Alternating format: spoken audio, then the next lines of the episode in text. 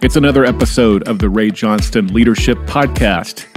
I am your host, Brad Lomenick, stepping in for Ray in partnership with Ray Johnston and the entire team. By the way, if you haven't listened to previous episodes, make sure you listen, go back and subscribe to the Ray Johnston Leadership Podcast, first of all, but listen to all the previous episodes. There's some great conversations, some great interviews, great content. And in this episode, Ray is going to tackle what is uh, needed by all of us uh, a, a really in depth perspective, deep dive into what's happening in our culture right now. And this was a message he recently gave at Bayside Church called Separation of Church and Hate. And we all know that timing at this season, we're in October, we've got something coming up the first week of November that I won't even mention. But uh, this is a this is just a, a, tough time for all of us as followers of Jesus, as believers, as citizens. And so in this message, Ray really unpacks in a helpful way, you know, what, what our perspective should be in, as we as we lead and as we live in this season. Again, this is a, a recent message that was uh, part of Bayside Church. And so we're going to let this roll. Get your moleskin out, buckle up your seatbelt, call your friends, get your team in the in the conference room, even if it's virtually.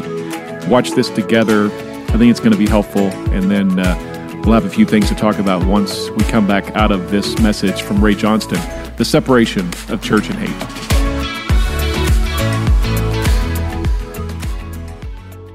So let me set the stage for why we're doing this, why we're doing this three weeks early, and why we'd like to give you as many tools as we can to unleash um, I don't know if any of you have ever seen an Adam Sandler movie. However, if you've seen an Adam Sandler movie, uh, you probably were not watching the Academy Awards. However, they are very popular. He had one out a few years ago, and it was called Click. And they actually had a remote control, and the remote control didn't control a TV, it controlled time. And so you could hit fast forward and it would fast forward time. So he gets in a fight with his wife. She's nagging him. He hits fast forward 30 minutes later. It's done. He hasn't had to go through it. And, um, and he's happy with this remote until it gets out of control. And the reason I'm bringing that up is every single person leading anything in America right now wishes they could grab a time control remote and remote control right past the election okay, probably to Thanksgiving. And the reason is, uh, and there's three reasons, but number one is this I have never, ever, I've been in ministry for almost 50 years now of some sort. I have never seen Christians act like this. I have never seen Christians this divided. I have so number one is the the level of Christians not just divided but actually condemning each other, drawing conclusions about each other, tearing the church apart um, number one is this. Second is this. I have never seen this many people take politics and put it before their faith instead of keeping their faith in front of politics. And I am talking to people, and it is nonstop politics. And the the, the reason that's so perva- pervasive is this. Um, social media has become the number one determining factor for how most people think. If you haven't watched it, if you haven't watched it yet, watch. You can see it on Netflix. It's called The Social Dilemma.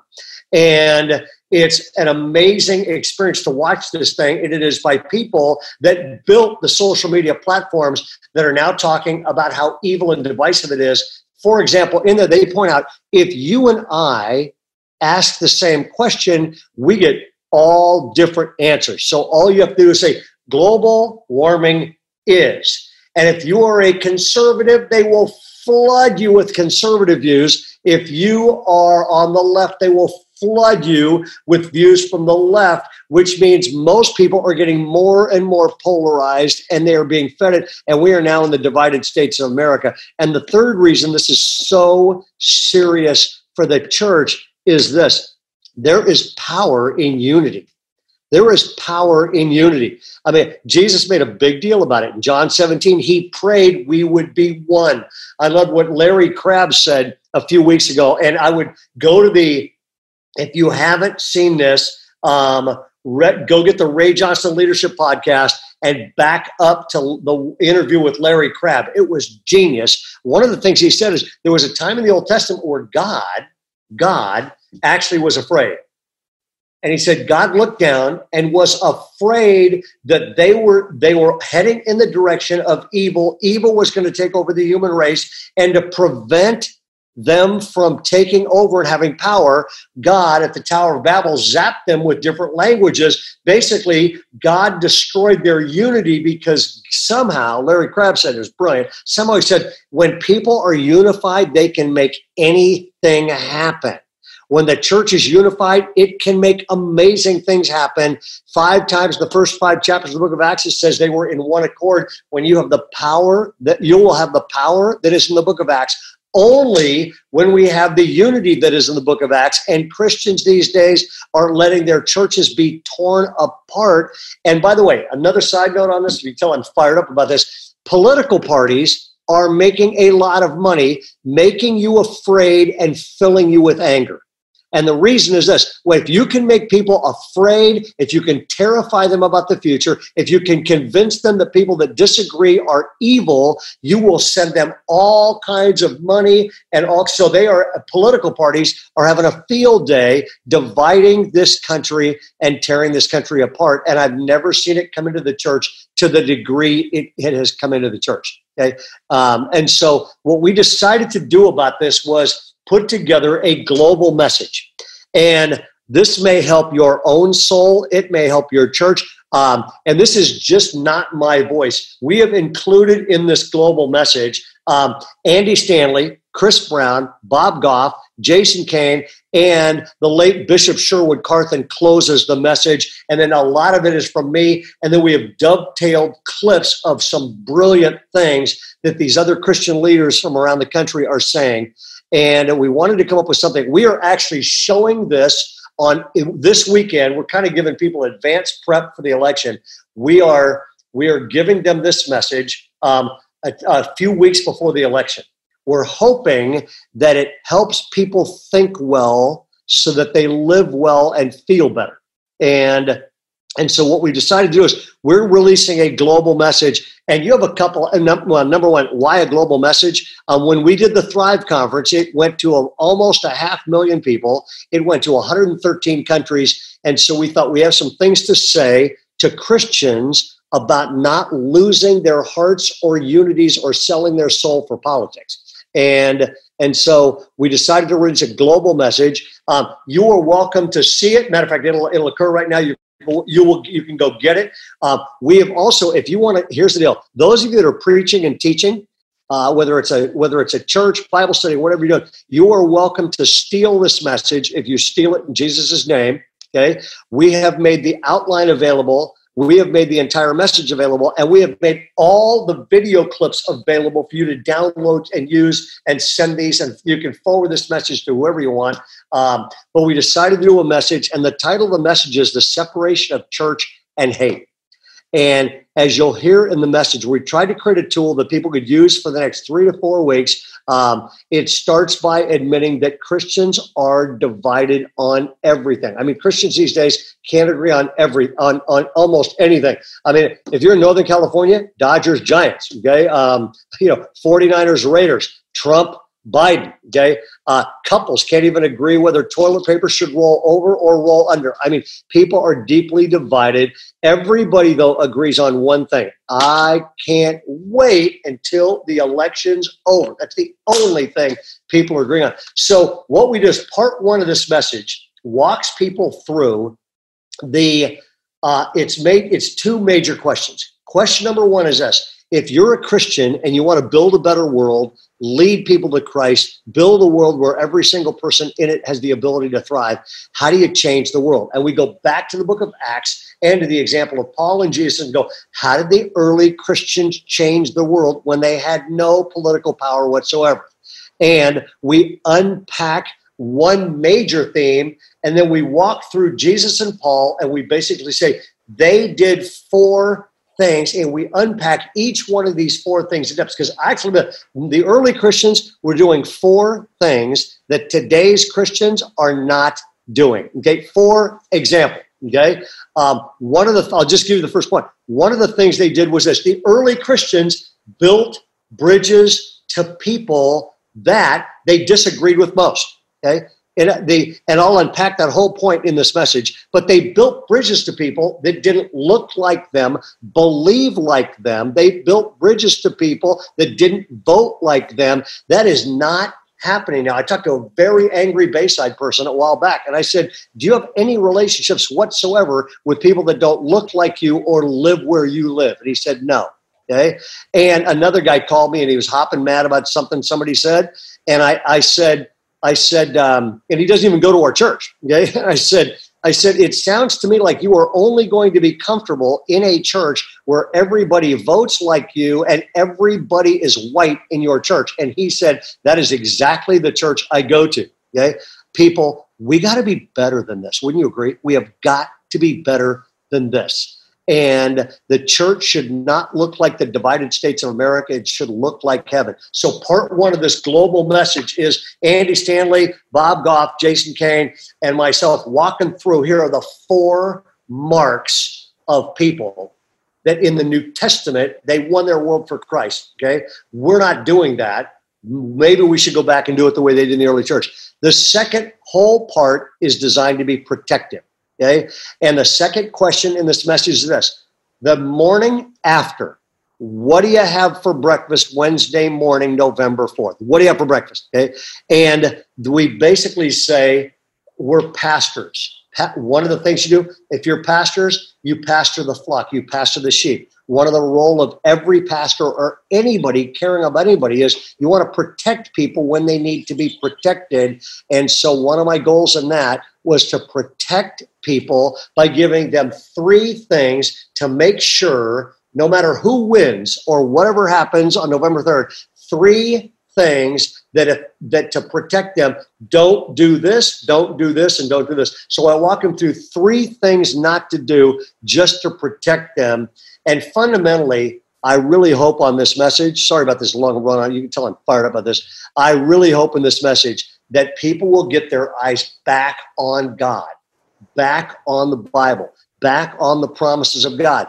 God will restore us to the days where we realize no politician is the hope of the world. Jesus Christ alone is the hope of the world. And if that's true, if God still is alive and has all the power, then COVID can't stop compassion.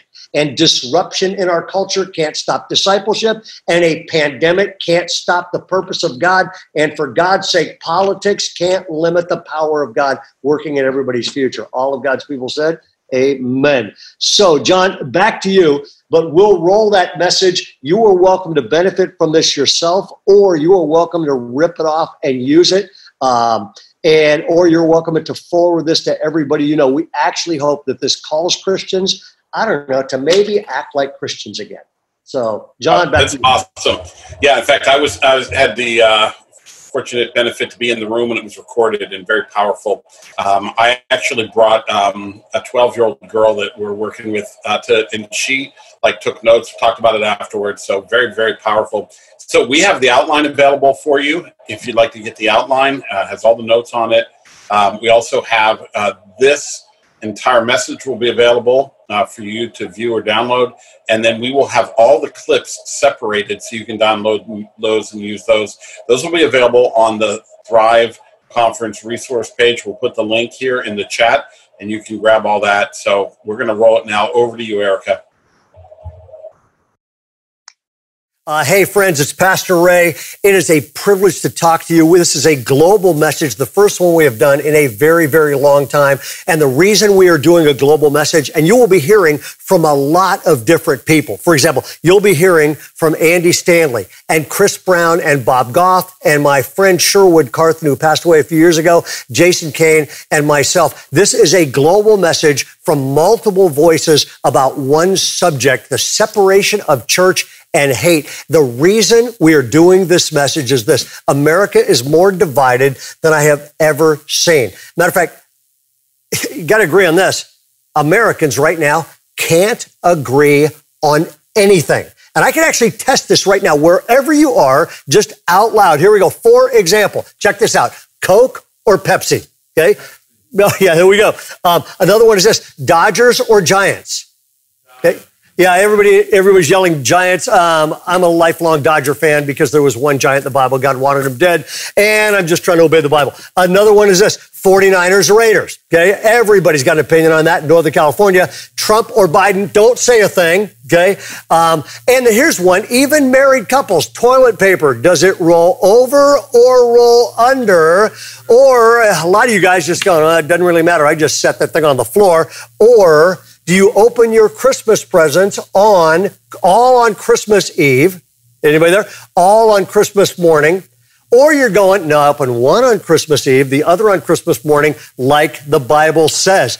Nobody in America can agree on anything except for this. Everyone agrees on this. I can't wait until this election is over. I can't wait until this election. Things have gotten so bad. If I can just talk from the heart here, things have gotten so bad. It is heartbreaking to watch Christians torn apart, families torn apart, our nation torn apart. That's impacting the world being torn apart. I have never seen it like this in all my years. I don't think anybody ever imagined a day like this. Matter of fact, it's so bad. More than four in 10 Democrats or Republicans actually say this the other parties are so misguided, they actually pose a threat to the nation. So we have decided to do a global message to try to do some healing in the divided states of America. And this may help heal your family. It may help you. And I actually want to do a scripture reading from a crisis time in a nation in the Old Testament. And Jeremiah chapter 29 begins with these words. This is the text of the letter. You already hear the word of God? This is the text of a letter that the prophet Jeremiah sent from Jerusalem to the surviving elders among the exiles and to the priests, the prophets, and all the other peoples Nebuchadnezzar had carried into exile from Jerusalem to Babylon. The nation is in crisis and this great prophet Jeremiah writes a letter to people in crisis, a nation that's been disrupted, and writes these words. And the healing words from Jeremiah just could heal our city, some families, a state, the country, and maybe the world. And verse four, here's what he says. This is what the Lord Almighty, the God of Israel says to those I carried from exile from Jerusalem to Babylon.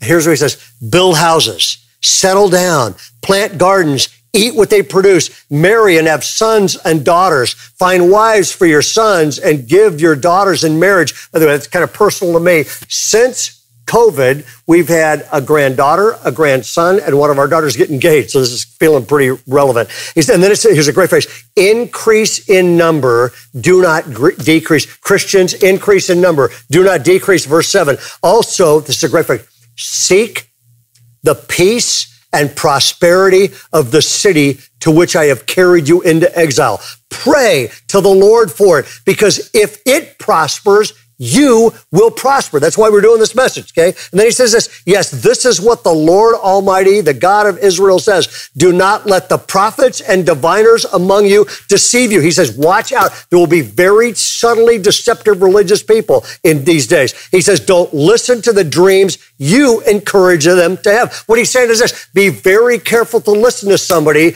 that's telling, that you are telling what to say. And then he says, they are prophesying lies to you in my name. Have not sent them, declares the Lord. This is what the Lord says. When 70 years are completed for Babylon, I will come to you and fulfill my gracious promise to bring you back to this place. God is saying, no matter how bleak things look, I always keep my promises. And then he says this verse. So for I know the plans I have for you, declares the Lord. Plans to prosper you and not to harm you. Plans to give you future and a hope. People, that is the word of God. Every single word in here, we bear witness. This is true. Let us be inspired by the word of God. Let us submit to the word of God and let us be transformed by the word of God. And so what we're going to do today is we're going to ask a couple of questions. Question number one is this. How do I change the world? Now, here's the problem right now. Some people have got two answers. In other words, going, hey, I want to be a political church. Okay. Let's change the world by being totally absorbed by politics. And every week, did you hear about this? Did you hear about this? Okay. Oh, and you ditch the Bible teaching, talk about politicians instead of Jesus, and let's be a political church. Or other people are going, I go to the other extreme, which is this. What's this about politics? I thought we weren't a political church. Now, I've written something because I don't want to be, I want to be carefully understand. Our pastors have gone after this. This is a global message to all of our churches and those of you around the world watching. I want to say this very carefully. I'm not saying political positions and platforms don't matter. Values need to be sharpened. Great changes need to be brought about great. People need to be put in charge. Our country needs to be moved toward being a place where every single child and adult ever created by God needs to be given equal opportunity to thrive regardless of race, economic condition, and background. People need to grow up in a world that is safe. People need to grow up in a world where they can thrive. And that will never happen in times where it's being torn apart. You do not put a country together by tearing it apart. And you have been assaulted by both sides and on social media by people that are just trying to tear this thing apart. I told you we have multiple messages cutting into here. Andy Stanley said something so mature and so wise recently. I wanted you to hear this. Check this out. Are you familiar with this? The fundamental attribution error. Anybody, just raise your hand, anybody heard of the fundamental attribution error? Yes, virtually nobody. Good. I like to know things you don't know because it makes me look smart. So, anyway, the fundamental attribution error is actually a cognitive bias that we have all been sucked into, especially during a political season. And it goes like this the, this, this cognitive bias causes us to attribute people's behavior to their character. The reason he acts that way is because that's what he really is and that's who he really is. The reason she behaves that way and the reason she believes that way is because that's an indication of who she really is on the inside. But we don't do that when it comes to our behavior. When it comes to us, we attribute our behavior to circumstances and environmental factors. Let me give you an illustration. So he's late. That guy, you know, he's late. That guy at work, he's late. You know why he's late? Because he's lazy and he's irresponsible and he's just disorganized. That's why he's late. And then you're late. And you've never once looked in the mirror. So you know what the problem is? I'm lazy and I'm irresponsible and I'm just disorganized. No, just the, just the opposite for you. You've decided the reason I'm late is because I was helping my kids get ready for school. The reason I'm late, I was on the phone with a friend. I'm actually very organized and very responsible. In fact, I'm so organized and responsible, I'm late right? This is how it works. The fundamental attribution bias happens when we assume that a person's actions reflect what kind of person they really is, what kind of person she is, rather than social and environmental factors. And we talked a lot about this last week. So when it comes to the political scene, this is what it sounds like. The corrupt Democrats, they're just corrupt. You know why they act that way? They're corrupt. That's their character. They're all corrupt. The heartless Republicans. You know why they vote that way? You know why they believe that way? Because I've met all of them. I've done research. I know every single Republican is heartless. They're heartless. No, you're corrupt. No, you're heartless. No, you're corrupt. No, you're heartless. No, you've all been sucked into this cognitive bias. Well, clearly something's wrong with these people, right? Something's wrong deep on the inside, right? The Democrats are all socialists. I mean, we know they are. Well, the Republicans are all racist. They won't admit it right? You're not going to admit they're racist, but we know they're racist. We can see their hearts, every single one of them. Now, I hate to burst your bubble, and you're going to hate me for this. So hate me now, but then over lunch, you know, kind of think about this. Mature, emotionally intelligent, curious, empathetic people, they don't fall for that. But political rhetoric feeds this. And political rhetoric grabs us by the nose and leads us into saying all kinds of silly things and believing all kinds of silly things that just aren't true. And you're better than that. And I'm better than that. I love that phrase. We have got to be better than that. Because the question is this if you're a Christian at the deepest level of your life, the question I've got to answer is this How do I change the world? I am here on planet Earth for a short season, and then we'll spend billions of years in eternity. How do I live here to make a maximum eternal impact for all of eternity? In other words, how do I make my faith count? How do I make my life count? And I want to give you one global point, and here it is. The problem in America right now is this. Most people are settling for making a point instead of making a difference. Most people are settling for making a point instead of making a difference. Now, if you don't remember anything else out of this message, remember this. It is always easier to make a point than it is to make a difference. Every parent knows this, okay? Lecture your kids, make all the points you want. Nothing ever changes, but you feel better because I'm yelling at my kids making a point. Um, every preacher knows this. We decided a long, long time ago. We want to be a church that God uses to make a difference. Because the problem with us really making a difference, does three things. Making a difference takes longer.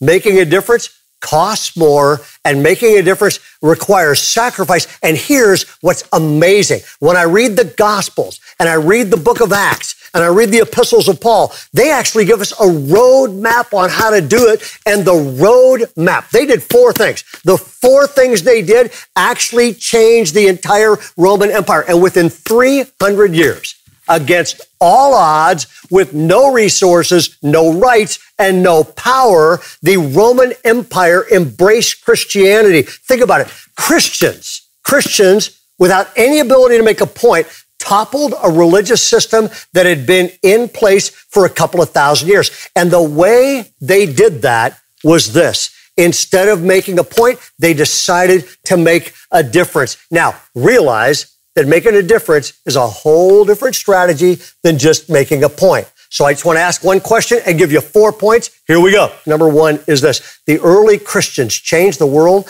by building bridges to people they disagreed with most.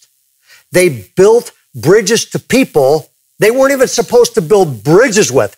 Acts chapter 17. I have been in Athens. I have been up to the Acropolis. Okay. Um, I mean, the Parthenon, you up there, the apostle Paul shouldn't even be there. He's raised Jewish. It's against his background. Idols weren't allowed. They wouldn't even write the word God. And Paul goes into Athens and he walks right into their world, builds relational bridges with these people. And he does not attack their idols. Hey, see, you guys are all religious. And then instead, he positively preaches the resurrection of Jesus Christ. Okay. In other words, they built bridges to people that they disagreed with most. That's, for the most part, not happening. When COVID shut everything down in March, it broke my heart. We um, let go of our Thrive conference and then we started dreaming some God dreams and said, could we launch this thing globally online? That's why a lot of you are with us from around the world today watching this. And what happened is it blew up to about a half million people, 113 countries. And, um, and it was a privilege on the first day to host a panel on this very subject of building bridges to people that they disagree with most. And Jason Kane, uh, one of our pastors from Blue Oaks, Jason Cade said something so wise. It's the smartest thing I've heard in six months. Check this out. I mean, anything that I am is a result of my parents. I hit the jackpot on who my parents are, uh, people who follow God with their whole hearts. Uh, but that still hasn't abdicated us from experiencing racism, to be quite frank. We were attending a church predominantly white in Atlanta, Georgia. And um, before we joined the church, my dad met with the pastor and says, Hey, would my family be welcome here? And the pastor says, Of course your family would be welcome here. Uh, but then he made a statement that would shape the rest of my life. And he said, I would never want your son to marry my daughter. Hmm. Now, at the time I was 10 years old, I wasn't thinking about marriage, so the statement was unnecessary anyway. but he put it out there just to make it clear that there is a distinction between who you are and who we are, a us and them mentality within the church. And unfortunately, uh, that really created within me some insecurity, particularly around white males, to be frank, that I dealt with until I was 26 years old because I removed myself as much as I could from settings where I wasn't just around my own people.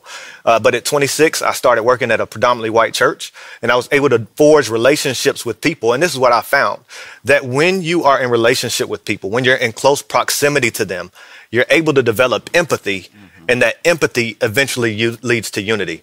Uh, we don't hide who we are. We recognize our differences, but we figure out a way to be empathetic toward one another and hear one another's story. I mean, that's the story of what the gospel is. Jesus got close to us to share our burdens, and that's what we have to do with other people as well.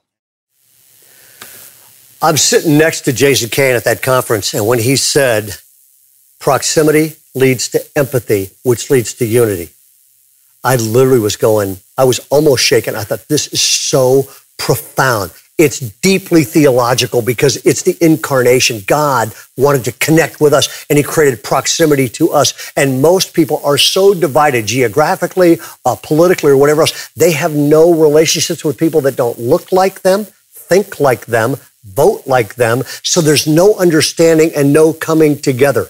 Um, the early Christians didn't live like that. They walked into environments with people that were in a very different place and they built relational bridges to people, which then creates empathy and that can create unity. And actually, notice the closer you are to people, the greater your potential for impact. Number one, they built bridges to people that they disagreed with most. Second thing they did to change the world was this. They were constantly at odds with religious people that they agreed with most. Jesus had majority of his trouble put to death because of religious people that for the most part believed almost the same things that Jesus did. Okay. However, they had their different approach. And here's what I want to say. I know some of these folks, and so do you. There are Christians that have a Bible and they use it to beat people up every day. The Bible is supposed to do two things in our life. It's the Word of God. Every word in here is accurate and to be lived and submitted to. The Bible, though, is this. It is a message book it's our message, what we believe, what we teach, but it is also our method book, which is it tells us how to live, sacrificial giving, connecting with people, all of this stuff. In other words, it's our message book and our method book. And the problem, one of the problems in the American church is this. A lot of folks that lean more conservative, this is my message book. Or other people that are on the other spectrum are going, no, no, no, this is my method book but I don't take the message seriously because it's politically incorrect. When the Bible becomes both your message, what you believe, and your method, what you live, all of a sudden, it is like taking two live wires together and the power of God explodes in your life. Jesus saved his harshest words for people that held to tight doctrinal differences, but they had no love. They were called the Pharisees. They, Jesus was constantly at odds with the religious people that theologically agree with most. Okay. There's a third thing they did, and here it is. They didn't try to police the behavior of people outside the faith. How do you change the world? They didn't do it by trying to police the behavior of people outside. Notice they didn't judge non-Christians for behaving like non-Christians. And unfortunately, Christians are great at this. They've perfected this to the degree it hits TV shows. There's a TV show called The Simpsons. Can anybody seen that thing? Yeah, The Simpsons. You got Homer Simpson, and then you had their religious neighbors, the Christians, the Flanders living next door. One day, the Flanders disappeared for a week. And they're all like, where'd they go? And when they got back, they always, uh, you know, Homer Simpson went over and talked to Ned Flanders and said, hey, you guys were gone for a week. I want to know what, what happened. What, you guys okay? And he said, oh, here's his answer we were at a church camp for a week learning to be more judgmental. Unfortunately, that's perception sometimes rooted in some reality. And I want to make a couple statements here about the Church of Jesus Christ, whether it is Midtown, Folsom, whichever church you are in right now, the Church of Jesus Christ loses its influence on culture to the to the degree it tries to police the behavior of people who are not part of the church. In other words, the church shines brightest when Christians actually act like Christians. That's what it shines bright. That's a novel idea, right? And you never find that with the apostle Paul. Paul didn't walk into Athens. Read Acts 17. He didn't walk into Athens and condemn their, for their idolatry. He walked in, connected with them, and preached the good news about Jesus Christ. Okay. Well, somebody's saying, well, Ray, shouldn't we be concerned about people's behavior? Absolutely, we should. That's why we should build relational bridges. That's why we do that. Now, how do you change the world? How do you make the world a better place? How do you explode the Christian faith again? build bridges to people you disagree with most. That's hard. They were at odds with the religious people they built. They they agreed with most. They didn't try to police the behavior of people outside the Christian faith. And four, I love this. They were committed to more than just being against everything. We've talked about this a lot at Bayside. We want to be known, and I want to be known for what we're for, not what they're against. Now, why? Because we just want to be like Jesus. And here is how Jesus put it. Check this out. Jesus said, You are the light of the world. The implication is this the world is a dark place and it is in trouble, and God has put a light in the world, and guess what? You're it. And then he goes on to say this a town built on a hill cannot be hidden. Neither do people light a lamp and put it under a bowl. Instead, they put it on a stand and it gives light to everyone in the house. So, so how do I be that light? Okay. Evangelical, Bible believing Christian. How does Jesus say to live so that you will be a light? Here it is. He says, in the same way, let your light shine before others. How does that happen? Right here. Check it out. So that they may see your what? Expressed opinions. No, that they may see your good deeds and glorify your Father in heaven. Now, I think billboards are fine. You can put up billboards all day long for Jesus. It's not going to make a difference. It's just making a point. You want to be a light that attracts people, then I invade their world, build connections, and build bridges, which is exactly this pandemic we are going through goes, you trace something like this back 2,000 years.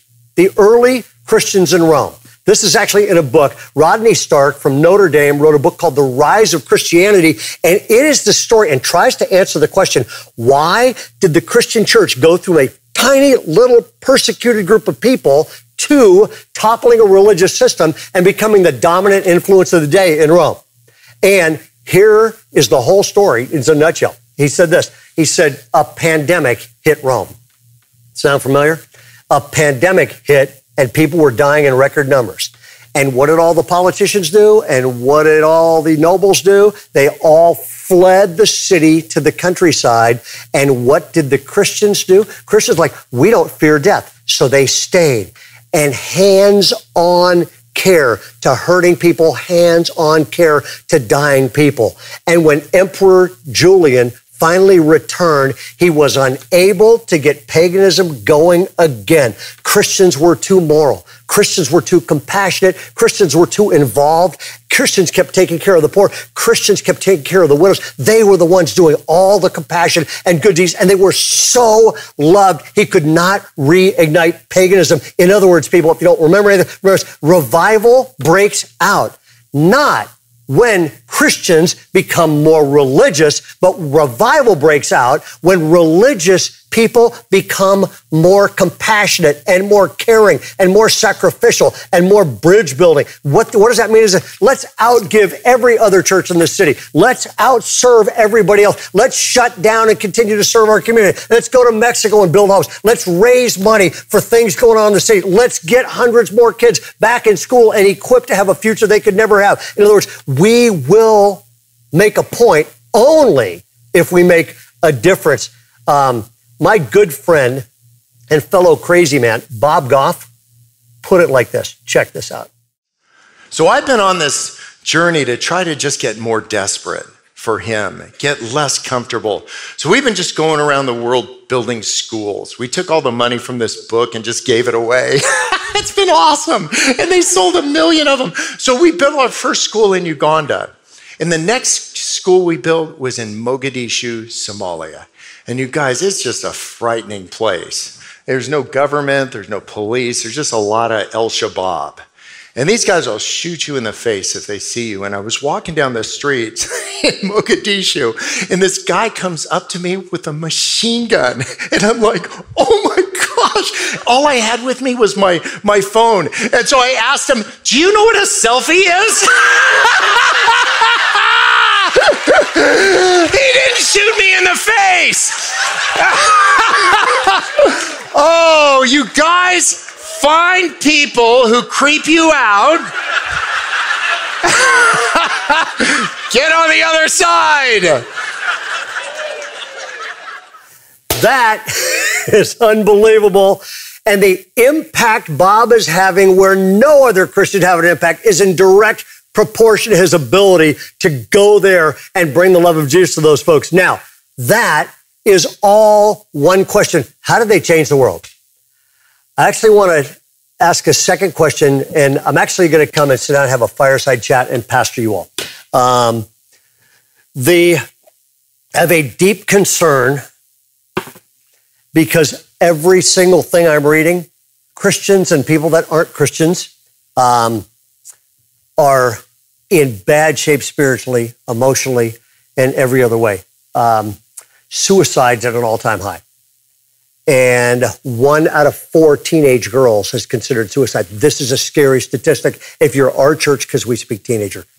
During this, during this whole pandemic, um, I don't know any of our pastors worked many hours. Um, and during this pandemic, um, I mean, I was, a, I was a wreck when this happened. I was handed our first grandchild, a granddaughter, Amelia Ray.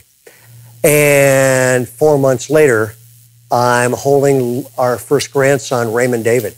And same thing. I am a people. I'm a I'm a sap anyway. I call it. I cry at Hallmark commercials. I'm tears are streaming down my face, and I'm going. What kind of world's he going to grow up in? And no matter what the conditions are, and too many people try to prepare the road for the kids instead of the kids for any road that happens. How is it that you build people that are strong and not a bad circumstance happen and it wipes them out, wrecks their life, alcoholism and all this kind of stuff comes flooding their lives.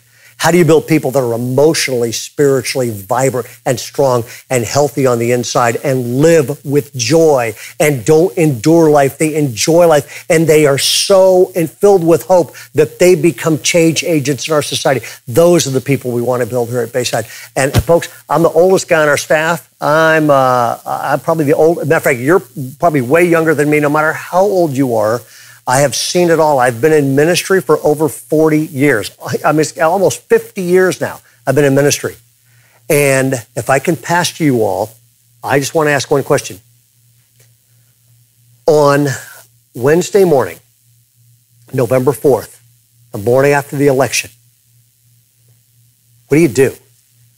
No matter what, no matter who wins, no matter how encouraged or depressed you, no matter what, early Christians face tough stuff. My grandkids are, my kids are. What do you do to be vibrant and hope filled no matter what the circumstances are? And what I want to do is I just want to protect you all. I'm a, I'm a pastor, I'm a shepherd. We have a lot of churches. Um, I have a relationship with pastors all over the world now. I just want to protect you. So I want to give you three things to not do. These things are, if you, if this is so, it's going to be don't do this, don't do this, don't do this. These are so destructive that any one of these things can take you to a very bad place. Okay. So I want to protect you. I want to give you advice out of God's word. So Wednesday morning, no matter who wins, number one is this. Don't get your eyes off Jesus.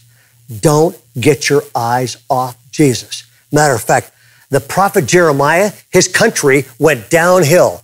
He was so shook, he writes a book titled Lamentations. Doesn't that sound like the encouraging book you want to read? Okay? Lamentations. And in that book, he is venting his frustration. And then all of a sudden, the sun comes up on Wednesday morning, November 7th, a couple thousand years ago, and, and he goes, Wait, this I recall to my mind, therefore I have hope. The circumstances didn't change. His mindset changed. I'm going to say it again. His circumstances did not change. His mindset changed. His circumstances did not change. His mindset changed. This I recall to my mind. Therefore I have hope.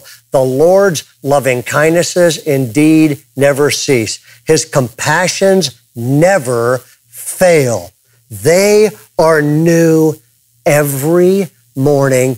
Great is your faithfulness. Write this down, screenshot this, maybe put it in every room in your home before that day so you can't miss this. Keep your eyes on Jesus because Jesus is the hope of the world.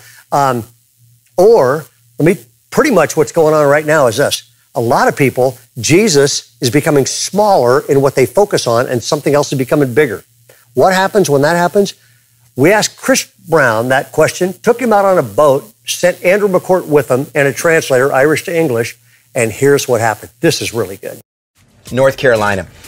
And when I got done, they said, Hey, do you want to go over to Joe Gibbs Racing? Are you big into NASCAR? I go, I'm not big into NASCAR, but I like watching cars go around the track, especially when there's a lot Yeah, of smoke yeah, and turning pieces. left Yeah. and turning left and turning left. So we go over, and I have no idea about NASCAR. It is just, it is a huge warehouse. I mean, it's, I thought we'd go to a little garage. It is football fields of garages. Wow. He's got four different numbers, four different cars that race. Each car has between 30 to 60 cars in development for each one car. I just thought there was like one car and three in case you get it banged up. And so I'm learning about this, and then we come down to all the decals they're wrapping on the car. Yeah. The M&M car. M&M on the side, M&M on the hood, and there's a bunch of little stickers all over, and I'm like, well, how much does it cost to get your sticker on a car? Like, what does M&M have to pay to sponsor a car? And uh, at that time, Farmer Insurance had just sponsored a car, and he goes, a six, I think six hundred sixty thousand dollars. Wow. I go, so you have to pay six hundred sixty thousand dollars a year to get your sticker. You being the main brand. He goes, no, no, that's a race. Every race. Wow. Lower cars, maybe not as high profile, three hundred thousand dollars to six hundred thousand dollars to be the main sponsor every race. So, Mike, next question is simple. What about the little stickers on the back, the little ones down by the bumper? Yeah. You know, because I want my The church to be on it. the yeah. Bayside one. I thought it'd be cool to have a Bayside car going around the track. And I'm like, so can we get Bayside on a bumper? He goes, oh, the little stickers? You can be a little sticker for about $75,000. He goes, but they're placed on the back, they're placed on the bumpers, places that don't get a lot of camera time. And that's exactly where we are politically today. Hmm. That's exactly what Jesus did in the temple. Christian, if you ever get confused where your sponsorship lies, um, you've got a major issue with your priorities. You ha- you are made in the image of God. Not only did He create us, He sent His Son to die for us, just to buy us back. We are stamped with His decal. It is a Christian. The rest of my life, I'm supposed to show Christ and loving others. Yeah. Now it's okay to be a fisherman. It's okay to be a Patriot fan. It's okay to be a Dodger fan. It's okay to be a Democrat. It's okay to be a Republican. We got stickers for a lot of other things we're passionate about, but you'll never see in NASCAR. The little stickers are never put on top of the M&Ms. Never. Because that's the sponsorship. That's the sponsorship. And over the next 2 months, our Christianity is going to be stretched for a lot of people because their political sticker is going to get in the way of the image of God they're made in. Jesus will die that week. He wasn't afraid of Rome. He wasn't Yeah. afraid of speaking about politics. You say, well, if he said something wrong, Rome would have killed him. He came to Jerusalem to die. He didn't fear them. Mm. He was just going to choose what to die for. And that final week of his life, when they said, you talk about politics, he goes, I, I'm going to come here and die for people, not politics. Yeah. And we will have Christians, unfortunately, in the next couple months that will sacrifice their character on the hill of politics, not people. And when your politics ever gets in the way of showing love to people, regardless of what party they're from, Oh, yep. regardless of what point of view, if your politics ever gets in the way of loving someone because of your response, because of your answer, Yeah. then you've got the wrong stickers on the hood. Wow. And, and that's what Jesus did that last week. So, what do you do Wednesday morning? Number one is keep your eyes on Jesus. Don't get your eyes off. Don't let anything ever again get your eyes off Jesus. Second is this don't let anything divide you. During here, whether you're married or at church, when tough times hit, run to your family. Don't run away.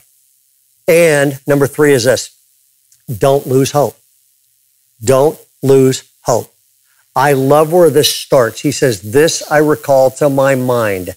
Nobody lives well or loves well or leads well until they think well. This I recall to my mind. Therefore, I have hope. And what he's basically saying is this if you're looking at that and you're writing on something, take the word hope and circle it to mind. And what he's saying is this if I put something in my mind, I will have more Hope, very good. In other words, hope is a result of some things you put into your mind. And so he's taking the promises of God and the love of God and he's putting those back in his mind. Maybe the best way to describe it is this. If you've ever been to Manhattan, you've seen this. This is the Chase Manhattan Bank. This thing is just massive. It is a 60 story skyscraper. It's huge. Part of the story you may not know is this. During construction, they discovered they were building it and part of the foundation was actually quicksand for the 60 story skyscraper. And it, and they, if they didn't, if they didn't solve this, it was going to sink, it was going to topple over, and it was going to destroy part of Manhattan. Okay. And they had, what do we do about this? Do we dismantle it? And then they tried something brilliant. And this is really important. They sank pipes deep underneath that into the foundation. They sank pipes in there, and through those pipes, they injected a solution of sodium silicate and calcium chloride. And they inject it, and get this, in just a few days, that turned that quicksand into solid, watertight sandstone. They finished the building, and it has been safely standing ever since. That is exactly what Jesus says in Matthew chapter 7. If you will take the words of Scripture and inject them into your life, here's what will happen. If you inject this into your life, it will decrease anxiety, it will increase stability, it will draw you closer to God. It will give you strength to resist temptation you know you had. It will help you make wise decisions. You will be comforted. Inject this into your life. You will be comforted when you're discouraged, and it will impact every single relationship you have. Maybe the best way to wrap this up is by showing you my favorite clip of all time. This is Sherwood Carthen's last message at Bayside. And it's almost like he saved the best for his last message. And I remember, I can tell you where I was sitting on this Sunday night in the stands taking notes on Sherwood. And what he said was so profound. I thought, this, you just watch this over and over again. It'll prepare you for anything. And he talks about the power of injecting God's word. And so, welcome to the last part of the last message Sherwood Carthen ever delivered at Bayside. Let God use this to touch your heart. Check this out. The word has to be in you. And we've got to get an army of believers, a body of people who have memorized scripture, who have meditated on scripture till it becomes part of who they are. So that when you go through situations, you won't be looking for a word, you'll have a word. I can't get a witness in here. See, see, see, if we had been in the word, we'd realize that Isaiah 26 and 3 says, I'll keep you in perfect peace, they whose mind is stayed on me. We know that Nehemiah 8 and 10 says, The joy of the Lord is our strength. We know that Psalms 34 and 19 says, Many are the afflictions of the righteous, but the Lord delivereth him out of them all. We know that Psalms 30 and 5 says, His anger isn't but for a moment, but his favor lasts for a lifetime time. Weeping may endure through the night, but joy is coming in the morning. If we were in the Word, we'd know that. The power of God is always released. When you let go of discouragement and replace it with hope. And what I want to say is this, and when you do that, you discover that COVID can't stop compassion. And disruption can't stop discipleship. And a pandemic can't stop your purpose. And as my friend Ricky Jenkins says, and for God's sake, politics can't stop the power of God working in your life and in our future. All of God's people said, Amen. Well, powerful, challenging, encouraging, inspiring, all, all, all of those at the same time.